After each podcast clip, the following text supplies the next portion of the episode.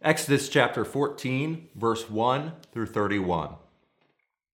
Then the Lord said to Moses, Tell the Israelites to turn back and encamp near Pi-hahiroth, between Migdol and the sea.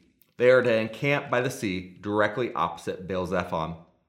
Pharaoh will think the Israelites are wandering around the land in confusion, hemmed in by the desert. And I will harden Pharaoh's heart, and he will pursue them, and I will gain glory for myself through Pharaoh and all his army, and the Egyptians will know that I am the Lord. And so the Israelites did this. When the king of Egypt was told that the people had fled, Pharaoh and his officials changed their minds about them and said, What have we done? We have let the Israelites go and have lost their services. And so he had his chariot made ready and took his army with him.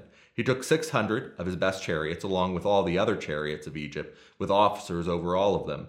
The Lord hardened the heart of Pharaoh, king of Egypt, so that he pursued the Israelites who were marching out boldly. The Egyptians, all Pharaoh's horses and chariots, horsemen and troops, pursued the Israelites and overtook them as they camped by the sea of Pi-hahiroth, opposite Baal Zephon. As Pharaoh approached, the Israelites looked up, and there were the Egyptians marching after them. They were terrified and cried out to the Lord, and they said to Moses, Was it because there are no graves in Egypt that you brought us out to the desert to die? What have you done to us by bringing us out of Egypt? Didn't we say to you in Egypt, Leave us alone, let us serve the Egyptians? It would have been better for us to serve the Egyptians than to die in the desert. Moses answered the people, Do not be afraid. Stand firm, and you will see the deliverance the Lord will bring you today. The Egyptians you see today, you will never see again, and the Lord will fight for you. You need only to stand still. Then the Lord said to Moses, Why are you crying out to me? Tell the Israelites to move on. Raise your staff and stretch out your hand over the sea to divide the water so that the Israelites can go through the sea on dry ground.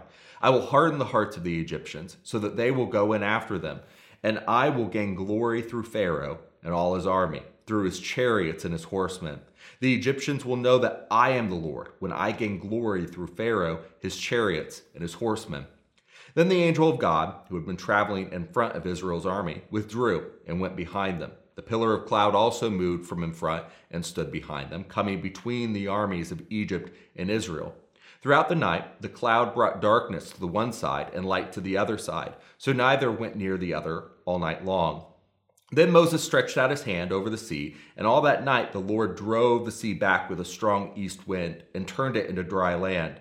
The waters were divided, and the Israelites went through the sea on dry ground, with a wall of water on their right and on their left. The Egyptians pursued them, and all the Pharaoh's horses and chariots and horsemen followed them into the sea. During the last watch of the night, the Lord looked down from the pillar of fire and cloud at the Egyptian army and threw it into confusion. He made the wheels of their chariots come off so that they had difficulty driving. And the Egyptians said, Let's get away from the Israelites. The Lord is fighting for them against Egypt. Then the Lord said to Moses, Stretch out your hand over the sea so that the waters may flow back over the Egyptians and their chariots and their horsemen. And Moses stretched out his hand over the sea. And at daybreak, the sea went back to its place.